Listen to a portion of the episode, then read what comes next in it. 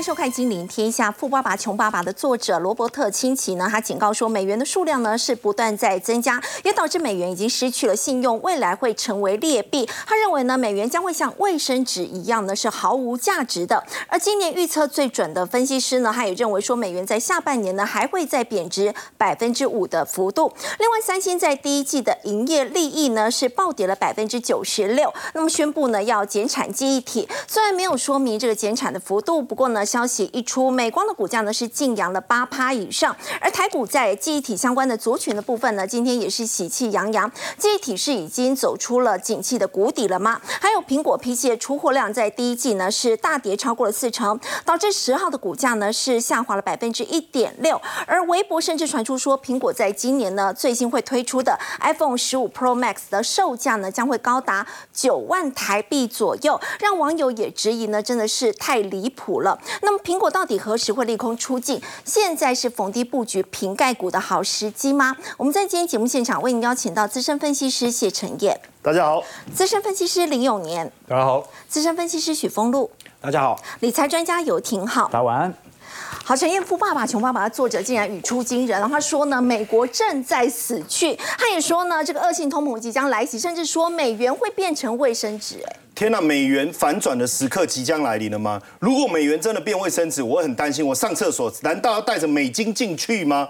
好，实际上我们先来看一下哦，世界银行集团的总裁啊，马尔帕斯他谈到，因为他把今年整个全球经济成长的状态预测值从一点七调到二，可是这样看起来是不错的啊。对，但是我们必不能只看说哦，我把经济成长往上调，我们去看它的内涵。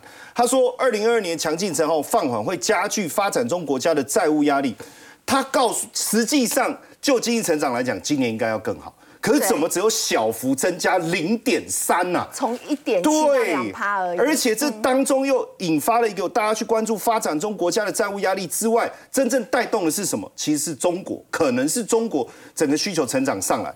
但是在这当中，我就很好奇，他为什么不去讨论美国这件事情？也就是说，并不是美国带上来，而他又避而不谈美国。所以是不是美国本身有什么样的状况，我们要去注意？但我抽丝剥茧以后，我觉得最大的问题应该就是美元，美元应该就是美元。为什么？哈，这个《富爸爸穷爸爸》的作者，他卖的他卖的书卖太多了，几千万本哦，在在这个全球流通各种语言，那他就预言说美元可能会潜在。他说消亡，其实意思就是说美元的价值可能会消失，它就真的像卫生纸一样，你以后拿着美元，你上厕所就直接把它拿来擦，这么可怕的一个情况。另外一个，他谈到了恶性通膨，实际上为什么会产生这样的一个问题？其实最主要的关键在什么？第一个，太多的债务，太多的债务，也就是说一美元那么多的美元你印成这样，当然大家会觉得说升息啊，让美元整个价值提高。可是如果印了这么多的美元，未来美元又降息的时候，请问一下，美元的价值是不是快速的滑落？这是一个最直接的一个问题。好，那我不要降息可以吧？对不对？可是通膨怎么办？所以最后还是得降息。可是，一旦降息以后，会产生什么样一个问题？美元就真的贬值，就真的走弱了。可是，一旦美元走弱，又会产生一个什么问题？其实大家不要忽略了，美国还是一个依靠。大量进口的一个国家，所以当我的美元走弱的情况下，我的输入性的一个通膨，讲到这，我不知道大家会不会觉得太难，但简单的讲，就是我的货币太弱，我要买东西，这些东西就变贵了，所以呼应了这个呃罗伯特清崎讲的二性通膨的一个发生。所以在这样的一个情况下，实际上对美元的一个角色来讲，我其实是相当的担心的，我其实是相当担心。当然套用一下这个彭博资讯啊，这个呃。大家在预测这个汇率的走势，尤其是美元的一个状况，国际汇率的走势当中，一个最准的分析师，这个叫马卢奇，他就说，今年下半年美元对其他的货币可能贬值多达百分之五，还要再贬五。好，其实不只是他的预测，我们来看美元指数哦，美元指数就是美元呼应，比如说欧元啊、英镑啊、日元综合的一个比较，其实今年的波段从高点到低点，其实已经贬了三点九八，将近百分之四。是，请问一下。这个马努奇所在警告的现象，是不是已经在发生当中？可是大家觉得很奇怪啊，到目前为止还在升息啊，还在升息当中，还没有真正的开始。对，为什么美元会在？美元已经开始走弱。我刚才讲的问题，其实已经在发生，已经在发生。那如果美国的经济在年底前衰退的话，请问一下，货币政策要不要做调整？是。如果你的经济真的衰退，我势必要降息。可是这一降息产生两个问题：第一个美元走弱，第二个输入性的通膨。这个是必须我们去考考虑的。所以为什么世界银行总裁他是报喜不报忧啦？就他告诉你中国，哎呀，他可以把我们的经常率带零点三上来，但他避而不谈的是告诉你美元可能产生的问题哦。是。再来，我们再讲这个美元微笑理论啊，就是说。景气很好的时候，美元会很强，这个没错了哈。大家想要去投资美国，景气很差的时候，美元也很强。为什么？因为大家不知道投资什么。他提出了这个理论。好，那这这这个这个是呃，这个之前也是大摩的哦，所以他讲这个东西，我我觉得大家来听，应该是有他的道理哈。他说联总会可能会在二零二三年降息，导致美元贬值。哈，这个我们都知道。但是他讲到一个，我刚才讲微笑曲线的意思是，经济很强或经济很弱。那如果你经济不上不下呢？怎么办？美元微笑曲线的中间是低谷啊，那代表你经济又不强又不弱的时候，美元会很弱啊，弱多少？他既然讲出这个数字，我其实有点害怕。为什么？因为哦，他讲多少？十到十五趴。哎，那如果是这样，我们先先看哦，下半年再贬五帕嘛。下半年五帕，现在是一零一嘛，对不对？再再贬五趴，大概到九十五，九十五我都觉得还好。但是如果你贬十到十五，就回到八十八十五这个范围。这个是一个很惊人的一个修正的一个空间呢，所以为什么罗伯特清崎说卫生纸啊？我觉得他们几个在讲的事情好像都在强调同一件事，可是我们会不会有有一点把这个美元可能走弱的情况有点过于夸大，对不对？我们来看证据啦，因为有时候大家都会觉得我有点 over 嘛，吼。可是实际上我们来看一下，这个是联邦准备银行所公布的一个调查结果，大家认为说一年后通膨预期增加百分之零点五，年增率是四点七五，哎呀。在这个情况下，通膨持续增加当中，他们发现一件事，因为通膨嘛，我是不是要借更多的钱来应应未来市场的一个流动性，对不对？还有经营上面，比如说员工要加薪，这个炒要加薪，那个炒要薪，这个支出要增加，那个支出那就要贷款。可是现在贷款很困难。天哪，怎么会这样？银行也知道你们都需要钱，可是他也怕你还不出来。你知道去年十月以来攀升哦。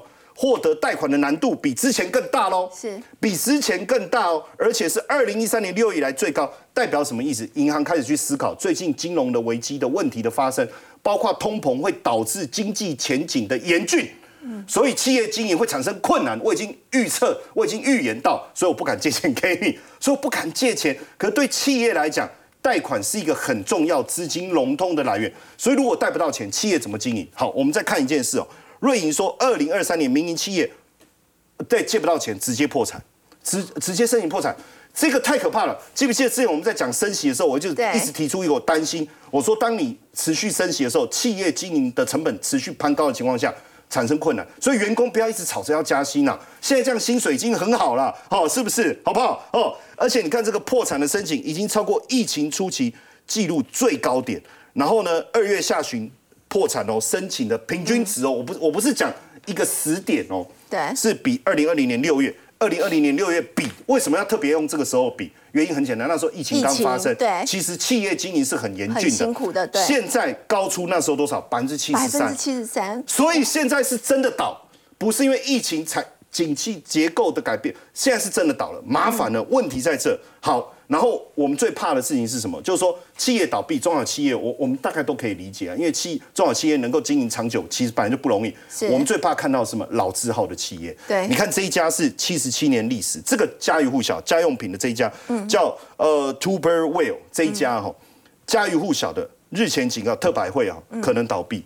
那很多人会说，哎，搞不好是个别的问题。我跟你讲，一个老企业如果能够到经营到七十几年，它会倒闭，我们一定要重视。所以它的股价一口气跌了多少？五十，百分之五十。好，那现在麻烦了。上个礼拜公布非农就业报告之后，大家觉得说，哎，就业没有很惨，虽然有降温，可是没有很惨。所以大家认为升息一码的几率现在已经来到多少？百分之八十。可是不对啊，这这这里出现了一个不对的一个情况，你的。贷款贷不到了，然后破产了，你还要继续升息？我说这个叫压垮骆驼的最后一根稻草。对，等于说这次升息会把美国的经济的这个看起来摇摇欲坠，砰一个直接叭一个就打下去，这打下去就不得了了。为什么？你未来的景气的状况是不是会快速的滑落？所以你看哦，美银的策略分析师哦，他就讲说，最后一次升息。或接近升息结束，应该抛售美股。那抛售什么时候是最后一次升息？五月有可能是这一波就是这波，因为原本大家认为说你五月不要升了，你让你再撑一下嘛，下半年再说嘛。如果鲍尔还是决定要升息，他的态度还是很强硬，超过百分之八十的几率真的升上去的时候，是不是把美国的经济整个压垮？所以为什么他说要卖股票？那过去的经验，一九七零、一九八零，你看升息周期结束前三个月，美股都在下跌。所以我们难道又要讲那一句吗？Sell in May and run away。好，刚刚陈业带我们看到的是美国现在呢，这个经济面临到这个衰退的疑虑。那么大家都认为说呢，通膨降不下来，美国联准会呢在五月份升息的几率呢还是非常的高。但一旦升息的话呢，会不会让很多的这个中小企业，甚至是美国的企业、大型企业都没有办法再经营下去？不过我们要请教廷浩，虽然说在经济一直都有衰退的疑虑，但是很奇怪的一点是在今年以来，不管是这个避险性的资产或者是风险性的资产，为什么？全部都在涨呢。对啊，如果大家真的这么担心的话，那为什么三月份从银行的破产危机以来，科技股是不断创高的？你看辉达从股价本轮低点反弹，弹幅有接近八成啊，脸书弹幅都有七成啊。是。比特币我们讲的最具有风险资产特性的商品啊，涨幅都来到七十点五个 percent。对。那你说如果市场真的对于未来的确是戒慎恐惧，那股市在拉什么呢？所以我个人更倾向定调，市场上的情绪是悲观的，但真正的机构投资人，真正的主力，他正在尝试的进行资产价格的拉抬。为什么？我们讲说股票市场有一句谚语啊，好，市场行情走在悲观中诞生，好，在半信半疑中成长，在乐观中破灭。现在是什么样的情况？现在就是大家在半信半疑中，没有人相信真的可以一路涨上去吗？当大家都这么想的时候，行情就默默的开始做推升了。我们可以观察到，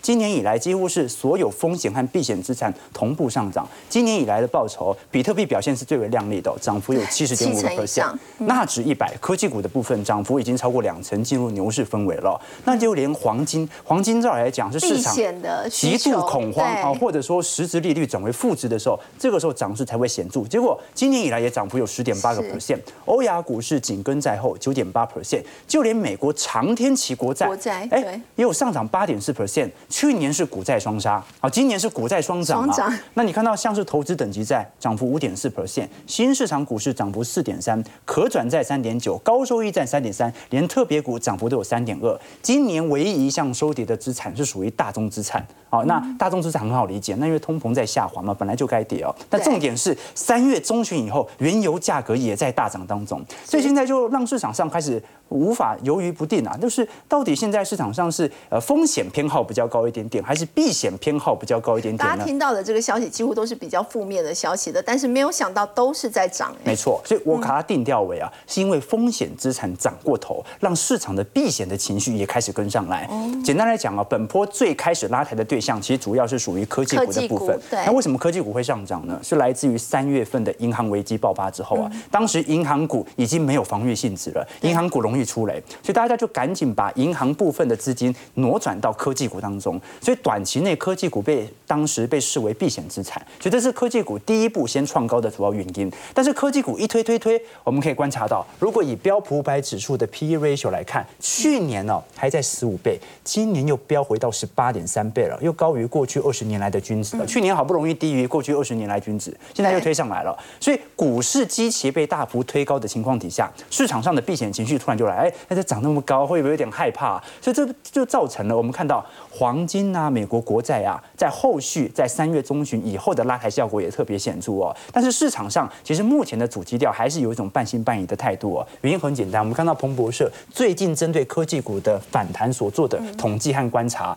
有百分之五十九的。受访者认为啊，现在的反弹是跟利润无关的，所以就是我不管你有没有赚钱。对，也就是说他不相信现在的反弹是因为第三季、第四季即将复苏。他认为现在的反弹纯粹就是情绪上的推高。而事实上，我们从美银的 AI 散户情绪指数来做观察，会观察到最近一周，你说市场看多者有没有相对于前两周增加？当然有了。好，从过去的二十二点。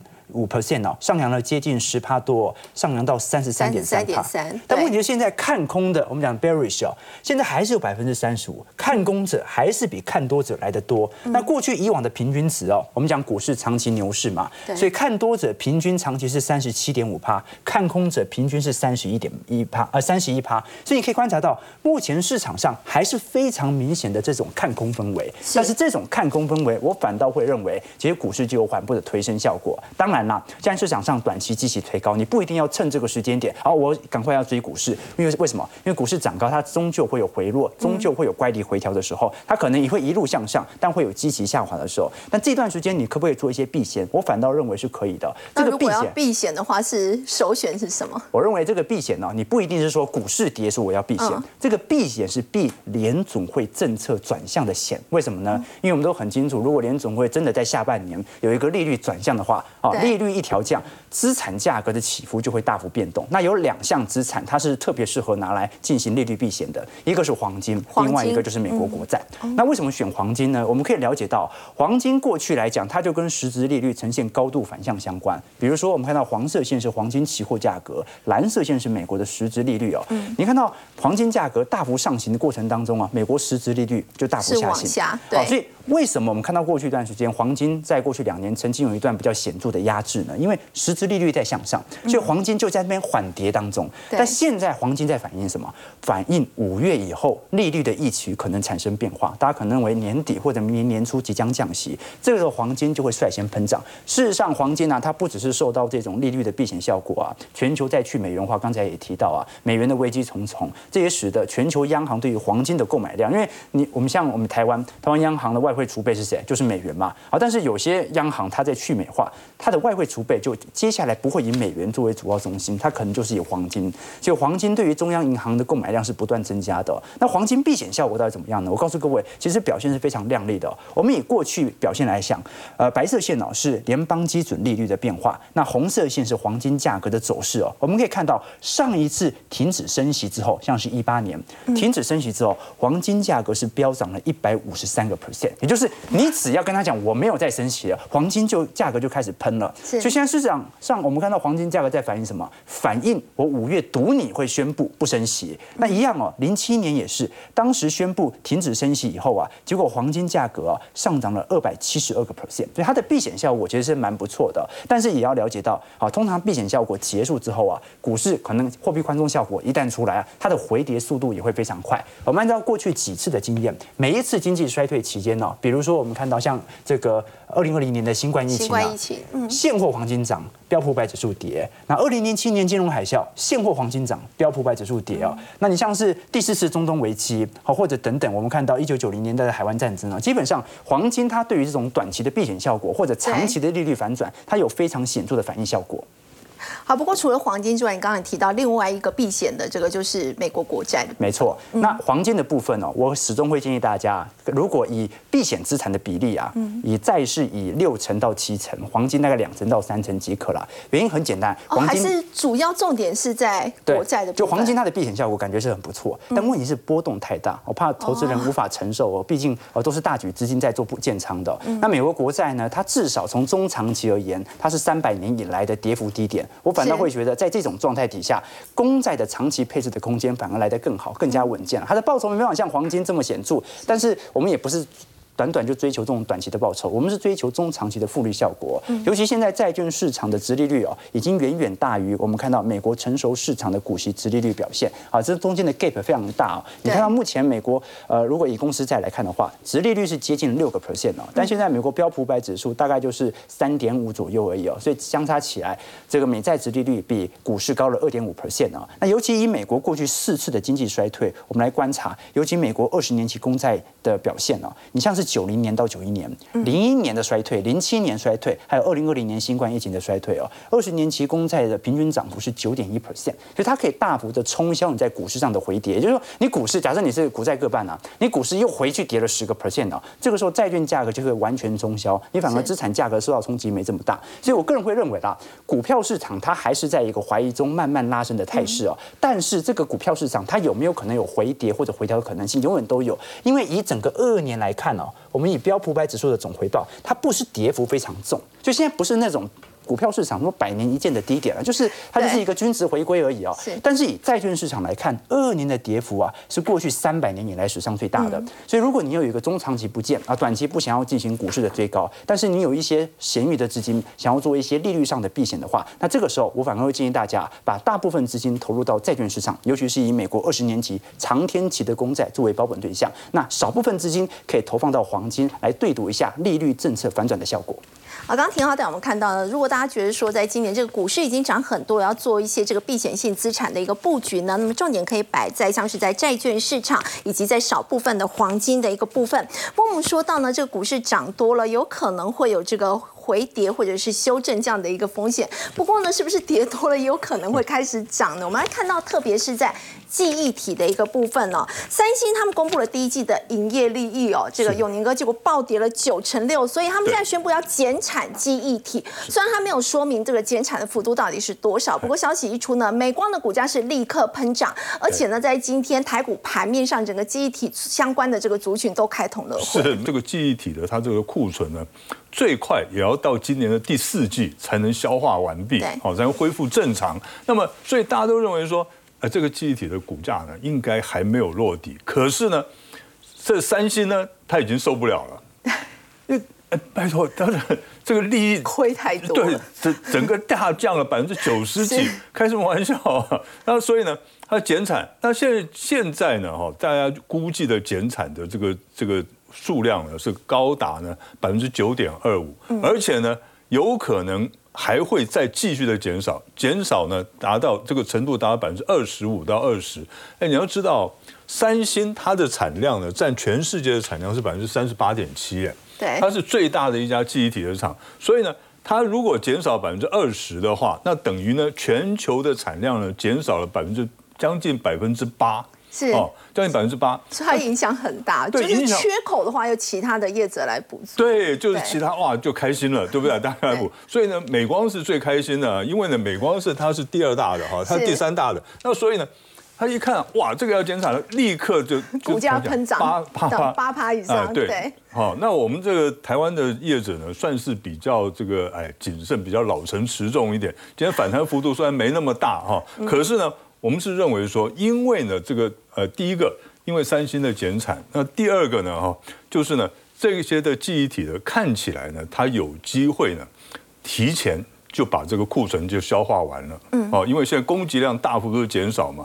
那我们再来看哈，那这一些的这个我们台湾的这些记忆体的厂商呢哈，他们在过去这三个月以来的表现是怎么样的？其实大家看，哇。都是衰退的，都是衰退，对啊，对不对？三月份单月还有的一到三月第一季的累计哈，都是衰退，而且衰退幅度还不小、还不哎小啊，对不对对哈？所以呢，这个就跟我就讲说，跟去年的这个面板的情况几乎一模一样哈。可是呢，它这个数字里面哈，还是有一点玄机的哦。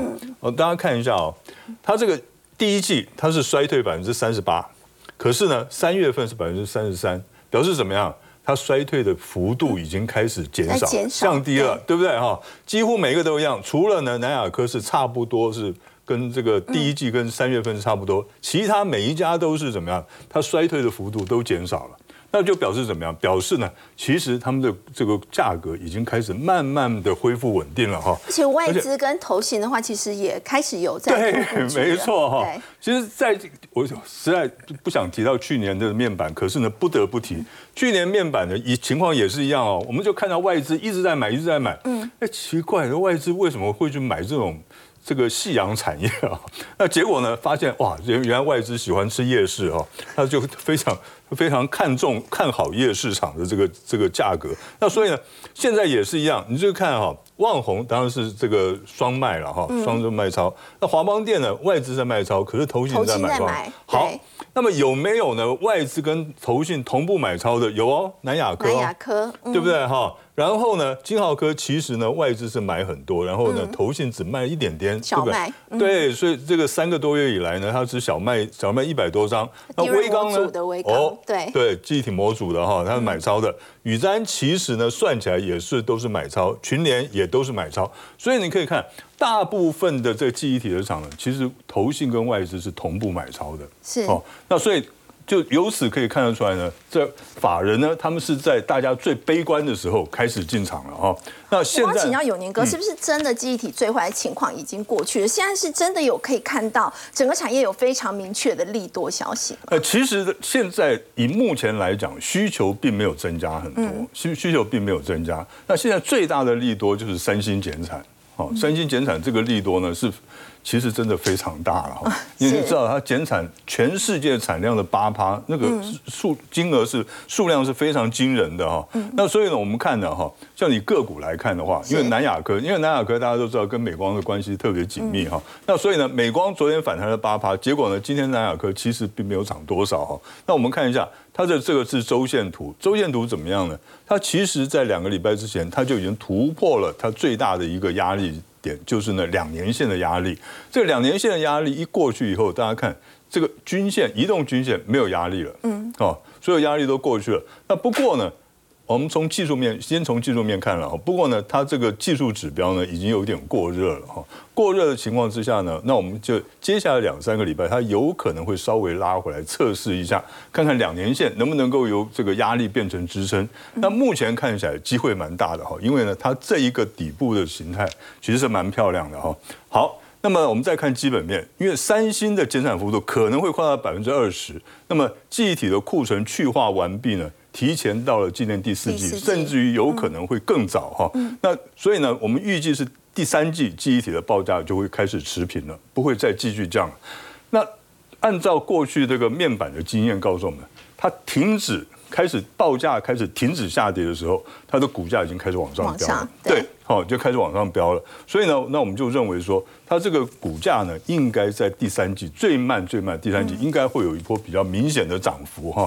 那另外呢，我们再看这个呃群联，哦，群联它比较高单价，同样的，它现在呢已经也这个周线了，也已经站上两年线了，对，而且呢。它的量价关系在技术面上来讲的话，它是比这个呃南亚科还要来的强势哈，因为它嵌入式的 ODM 的出货呢已经开始回升了，它营运呢已经要展展开，已经要走出谷底了，就是说它最坏的时间已经过去了，哦，很明显的已经过去了。那么具体大厂减产效应应该会在三四月逐步发酵哈。那这个终端需求呢，会也会开始逐步回升，所以在这一方面来讲的话，那我觉得在技术面上来讲的话，群联是比较值得注意的。另外就是记忆体模组的部分嘛，也会被带动。好，记忆体模组这一部分呢，哈，微刚的它的它的股价呢，一向是比较活泼的，哦，一直比较活，它有点领头羊的效果哈。那么大家可以看。它是不是这个日线图哈？它是不是已经涨了一大波了哈？是。那么在短线上来讲的话，我必须要跟大家讲哈，在之后如果还能够继续保持呢，它的成交量不要放得太大，然后能够继续呢缓步当车的这慢慢往上走的话，那是比较好的。那如果出现大量的震荡的情况的话，那大家可能要稍微小心一点。不过呢，这一档股票呢，我它有一个重点哈，来跟大家提示一下。在微刚的股价跟它的营收的联动性是非常的密切的，嗯，所以有的公司呢，它是哎我的营收减，哎可是我的股价还在涨，对不对？可是呢，它是几乎你看啊，这个是营收，这个灰色的这个是营收，红色的是它的股价，其实都是正相关的，对，亦步亦趋，对不对？哈，所以呢。我们就要看，注意看它的营收呢。如果开始呢稳定的成长的话，那我们就可以可以知道它的股价呢应该也会维持稳定成长的局势。所以呢，这档股票呢，我觉得说看它的营收来做操作，可能会比较稳当一点。好，刚有年哥带我们看到这个记忆体产业呢，现在已经慢慢要走出谷底了。不过我们你要说到苹果的部分，是不是已经开始要利空出尽呢？我们再看到这个 IDC 最新的报告，在今年第一季全球 PC 的这个出货量哦，暴减了将近三成的幅度，而且苹果是最惨的，苹果狂减了四成之多。那么现在大家也在关注哦，这个苹果呢，接下来还有一些这个重头戏要请教冯路。五月五号他们公布财报，六月六号有 WWDC。那么接下来现现在甚至还传出说，苹果在今年可能会推出的这个新款的手机 iPhone 十五 Pro Max，这个售价会高达九万台币。那么很多这个网友也说，这个价格真的是太离谱了，不想买。所以到底苹果什么时候才有机会可以利空出尽？好，我想其实这个消息出来，大概已经是已经利空出尽。为什么这么说？因为它主要是在它 PC 的销售是下降，但我们都知道，其实去年大家都讲。那今年的第一季基本上库存已经消除了大半，所以很多的公司它股价已经开始往上走了，供应链也都开始往上涨。那最重要的是，它在 PC 虽然是衰退，可是大家可能不知道，二零二二年全球手机的获利百分之八十五都被苹果赚走了。哦，基调机构 Counterpoint 它指出来，二零二二年哦，全球百分之八十五哦，那表示其他人赚的都是什么？毛利率相对比较低，所以它 PC 这个少。部分虽然很惨，但虽是它手机赚很多啊。手机赚很多，所以你看手机的部分，在这个调查里面也说，今年可能还是小幅的衰退，可是未来三年五年，它的整体平均都是大概复合成长二点六个 percent，那基本上每年都接近三个 percent 啊。那明年就要开始回温的话，那现在就开始好。再来，我们再去观察一个重点。我说过，它手机占它百分之八十五全球的获利，手机整体市场它拿百分之八十五。但你有没有发现最近的联发科开始转强哦？对那就联发科代表什么？比较中低价的手机。是所以我们把这个思考放上来。所以重点在于说，尽管苹果这样子，但是其实大家现在还是在看，哇，手机它居然可以传九万块一支，真的买不下手啦，对，肯定要当成奢侈品买了。没办法买。对，要当奢侈品买了。但我们去看它内容里面有哪一些部分。第一个，三纳米制程，这个应该就是是台积电最新制程。好，那这个当然会让它的整体的散热跟它的运动运输呃运运算的效能会更好。再来就是潜望式的镜头，这个镜头的个重点在于说，它把过去七批。七个塑胶镜片，所以它看到我们很多的啊苹果手机，它会凸出来一小块。如果我用的是潜望式镜头，我就可以把这个部分解决掉，它就变薄了。那它又可以实现它自己在整体的镜相机的光学变焦，它只要两个镜两个鳞片啊，组装能力很高没有错，但我只要两个鳞片鳞镜，我就可以在里面做光学变焦。好，那这个我认为是未来的大卖点。但是你看大力光的股价，其实在基线整理有点久，哎呦这么贵对。最近很多高价股一个一个往上走，那我想时间还没有到，但是在这里面可以开始来去做留意，因为我认为它应该属于横向整理，它往下跌的空间会非常小，因为董事长也讲了，我们四月可能比三月差，但他说五月可能就会慢慢好。那你都已经知道四月差，所以先走了这一段。那你当你看到四月真的差的时候，它可能就开始往上走。往上好，这个是我认为呃，在整体来讲，先看它。那那他把他的中低阶的产品给谁做？给先进光先进做。光对，那先进光我们在三月份都已经谈过很多次，已经走了一大段了哦。他现在拉回来，他在等什么？他在等他的新厂能够在下半年完成。新厂完成之后，它的产能会大幅提升。可是这边都只跟你讲 NB NB，其实它有一个认证是在 iPad。iPad 的镜头，我认为它的量会比 NB 更多，因为单价相对来讲比较便宜，使用量也会比较多，所以我认为这下半年还是很有机会。那近期的相关瓶盖股有在攻创新高的，今天创新高是金相店，但它除了是 NB 版的供应商最重要是它有转型到伺服器跟网通的 PCB。哦，那我会认为说，像这样的个股，它敢创新高，未来还可以搭上苹果的题材，那我相信创高等它拉回时候，应该会是好的布局点。那这档个股其实相对稳健。那最后的话，我们来看一下优群，比较特别，因为它去年又不是苹果，今年才变苹果，所以对它来讲，它是从非苹变苹果。可是它前年就已经是苹果供应链。是那它的供应链的产品里面，今年主要用的叫做微型冲压件。这个东西做什么？做封装，在它的 SIP 封装里面，SIP 模组里面，那这个部分是它现阶段所有产品里面毛利率最高的，所以它从非屏变成苹果，先注意哦，这叫做转型，直变了哈，然后重新回到苹果供应链。再来，它也有 Type C 的产品，这个部分有机会透过跟苹果的合作，未来它有机会打进去，因为苹果一向会有一攻、二攻、三攻的选项，那这个如果打进去，爆发力会更强。再来就是最近大家都讲最热最热是什么？记忆体，我们也谈了很久，对不对？那记忆体它现阶段如果它要进行缩减产能，它会说什么？中低阶跟标准型的，也就 DDR 三，我早就已经放弃了。DDR 四我会缩减产能，一定是缩在 DDR 四。DDR 四如果一旦缩减的话，未来会不会再重新再生产 DDR 四？缩减的产能它就不会再生产，嗯哦，它就往高阶走。所以优群是做 DDR 五的连接器，未来如果 DDR 四缩减了，那 DDR 五即便产能还没有大幅度的放开来，或市场需求没有那么快。但是因为 DDR 四已经不用了，这个部分的产能就会被替代，渗透率就会提升。他自己公司说，我今年从二十变三十，那这个有多大影响？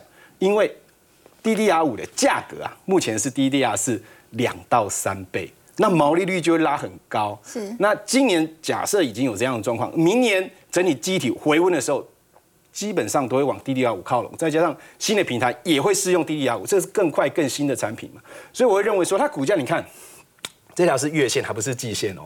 走势非常强，拉回来接近月线的位置。那我想爆量拉回休息再整理，又有题材。去年赚六块八，今年法人估赚七块。那你可能想说赚六块八，那今年赚七块好像没有多大成长，对不对？你仔细去看它财它的财报，有没有发现这里面有一块八左右是汇兑收益？去年的很多电子公司都有汇兑收益，那今年没有。但你把它本业想想看，本业去年大概赚五块，今年可以赚七块，那就是本业成长四成。这个爆发力就会出来。我反而觉得说，在整体苹果概念股里面，先去找它还有其他营收有成长动能可以推升它股价的。但是长线来讲，我认为下半年的苹果供应链先可以开始慢慢来注意了。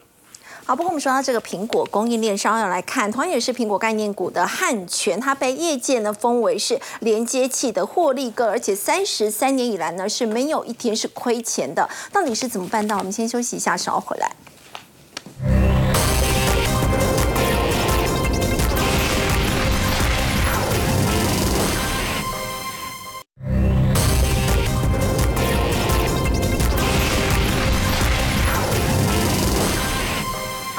苹果概念股，要特别来看到这家公司叫做汉权，它被业界封为是连接器的获利哥，而且公布的这个三月份的营收呢，其实月增率竟然是高达了有六成左右。要请教陈燕，他们董事长的杨朝群是六十万白手起家，而且经营三十三年以来，竟然可以做到一天都没有亏钱过。对，刚才丰富在讲苹果哦，所以刚才来接这个汉权，其实我觉得刚刚好。为什么？因为基本上它这个被称为连接器的获利哥，嗯，它的产品也通过 MFI 的苹果的认证，所以它的产品也有上架在苹果商店当中。哇，这个是一这这当然就是一个特别呃衔接来好好的来聊一下。当然呃。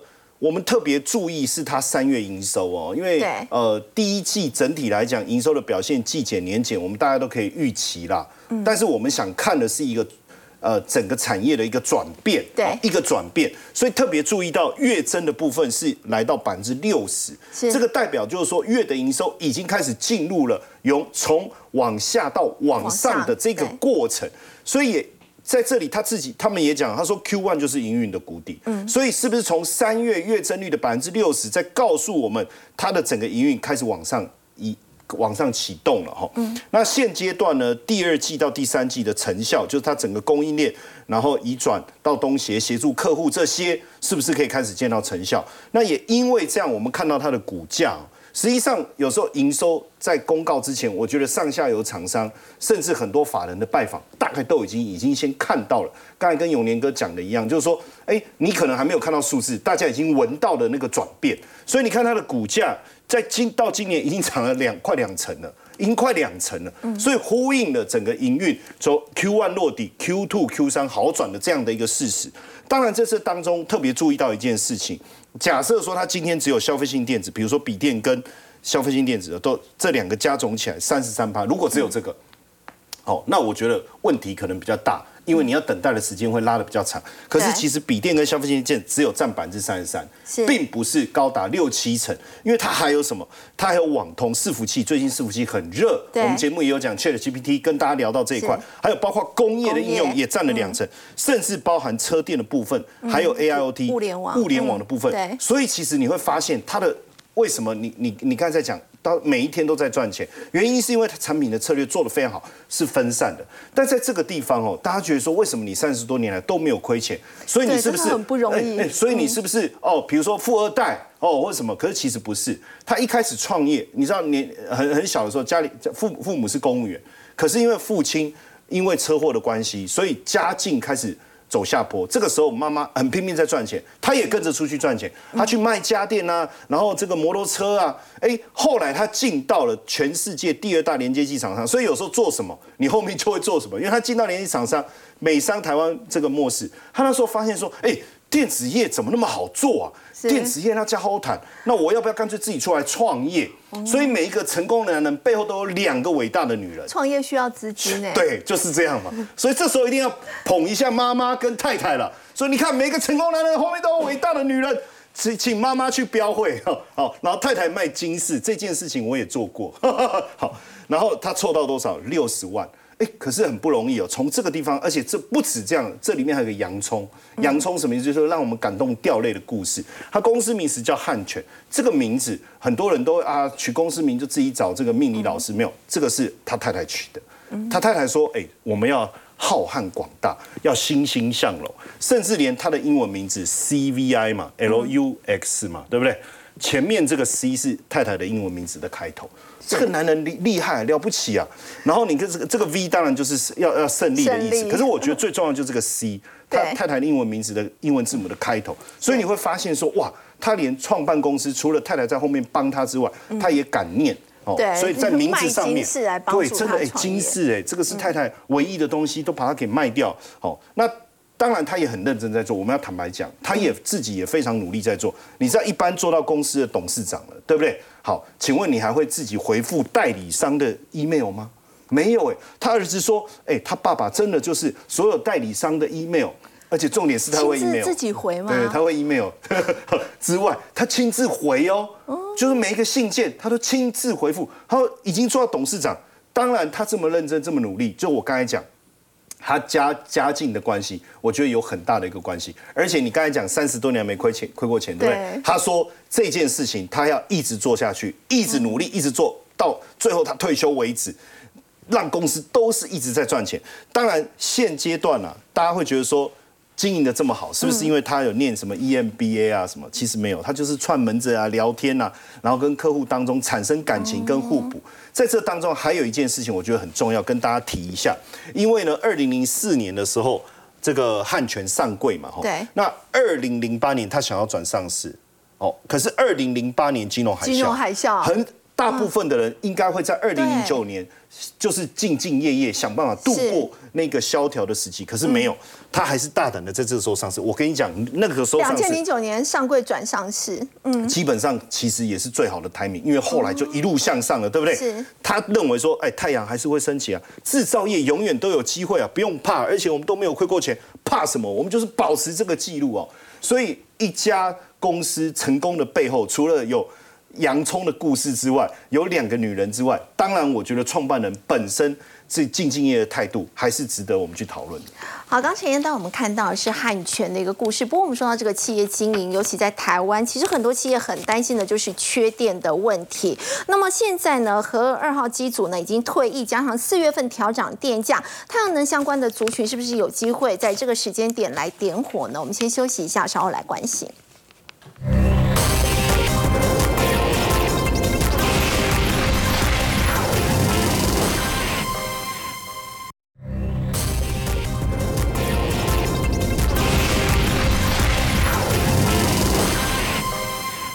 政府呢积极在发展再生能源，截至去年底，其实再生能源占台湾这个发电比重已经达到了八趴以上。那么加上呢，这个核二二号机组呢已经退役，四月份又涨电价，请让永年哥太阳能相关的这个族群有机会在这个时间点来点火。哦，现在当然是最好的时机哦，点火最好的时机，尤其是呢，大家有没有发现最近天气已经开始热了？对。那现在呢才四月哈，那等到呢六七月的时候，哇，那这个热的不得了。那去年呢，哈，大家一定还记得，就是哎，没事，好像会这个稍微是松鼠啊，什么这样啊，小鸟都会出这个撞到电线杆上啊，那会出一点问题。那所以呢？其实这种替代能源呢，现在变得非常的热门哈，非常热门。所以呢，呃，那我们之前呢也跟大家讲过了，像什么风力发电啊，还有储能概念的股票。那我们今天呢就跟大家来谈一下这个太阳能的概念啊。那其实呢，太阳能光电装置呢容量呢，这从去年的十一月到现在已经成长了九百二十五万千瓦啊。那其实它的这个这个。成成长的比重非常的高。那至于说呢，太阳能概念股呢，然后我们要注意的是怎么样？大家可以看一下这一些的太阳能的概念股。那当然，我们就要看，我们虽然讲是讲说，哎，太阳能这个替代能源呢，可能。会在今年呢，哦，不管在今年或者是在以后的这年度，它会持续的上升，因为这个是一个潮流。目前看它营收的年增率对还是好像还不是这么这么的好，不是很理想。对，部分哦，因为这个这个负的看起来比较刺眼一点，所以你会注意到它，对不对？是可是呢，这个是二月的哈，像是国硕它是二月的，硕和是二月的。那我们看一下三月份怎么样？三月份呢，像联合再生它虽然减，可是呢，这个减的并幅幅度度并不大好，精彩的来了，太极。嗯，它的成长率呢是百分之一百二十三，对不对？成长一倍以上。哎，茂迪呢百分之三十五，那元金呢百分之十九，他们都是呢创了这种成长的幅度都创了新高哈。是那所以呢，其实这一些并不是每一每一家都是衰退的，可是大部分来讲的话，其实他们的成长的幅度是其实是相当惊人的哈。所以呢，在这一些的这个这一些的太阳能概念股里面呢，还有一档。深威能源哈，虽然大家看一下，它三月份营收成长的幅度并不大，可是呢，今年第一季呢，它成长幅度百分之六十九，其实也是相当的表现相当的强势的一档股票。所以呢，其实我是认为说，以综合来讲的话，太阳能的这些概念股哈，那其实应该是可以值得观察注意的。就像呢，我刚刚讲的深威能源来讲的话，其实它今天的表现呢非常强势哦，这个是周线图哈，周线图。那在之前呢，哈，在这个里，在今天之前，它已经盘整了多久？一二三四五六七八九十十一十二十三周，盘整了十三周，大家都觉得哇，这是他是不是睡着了？哦，大家可能会觉得说，哎整理很很长的一段时间对他为什么睡着了？那今天呢，终于这个喷出了哈。是那他为什么会喷出呢？因为它其实呢，它的这个整个的，我们可以看一下，台电离岸风风力发电呢，六百二十九亿的这纯这个统包工程呢，在明年会达到阵列高峰了。那去年六月，它取得台电的并网五十五十百万这个瓦的。这个调频的这个设备呢，转容量预计第四季开始要贡献营收，而且它有一个最厉害的地方在，它子公司新兴天然气，它是台湾第一家取得液化天然气进口许可的这个民间企业哈。过去三个交易日呢，外资外资在加码已经先买超了，所以这只股票我觉得应该还是可以持续观察注意的。好，另外我们先休息一下，稍后来关注的是在台湾今天公布的两项经济数据，包括出口跟 CPI 要怎么解读？我们先休息一下，稍后回来。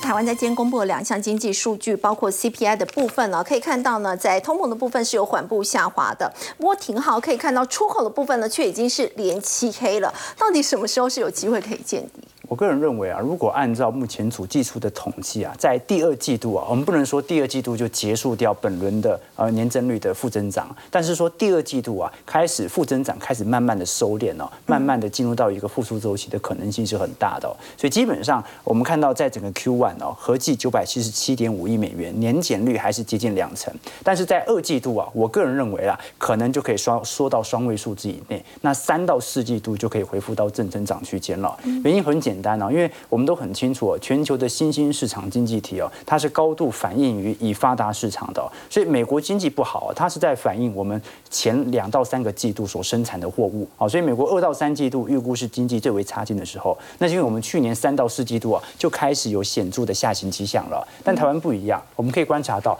台湾今年我们看到在整体 Q one 的经济成长率啊，衰退幅度其实是非常高的哦，但是预估在二三季度啊，整体平均年成长就会来到两个 percent 以上，那第四季就会完全进入到复苏周期四点五，所以今年是不会进入到一个显著的 GDP 负增长的哦，所以我们常会跟投资朋友分享，你说今年是不是衰退年？也算是啊，现在的经济这么差劲，啊，销库存压力这么大，那今年是不是复苏年？今年也是复苏年，因为下半年就会进入到复苏周期。所以你觉得保二是今年没有问题？我认为保二是没有有太大问题的。我们你想想看，其实台湾目前在一季度的表现呢，至少比邻国南韩好的很多。你看三星啊，它的营业利润是减少多少？九成呢？哎，九成的减少幅度，你拿来跟台湾的台积电来做比较啊，所以台积电其实很大程度保住了目前的。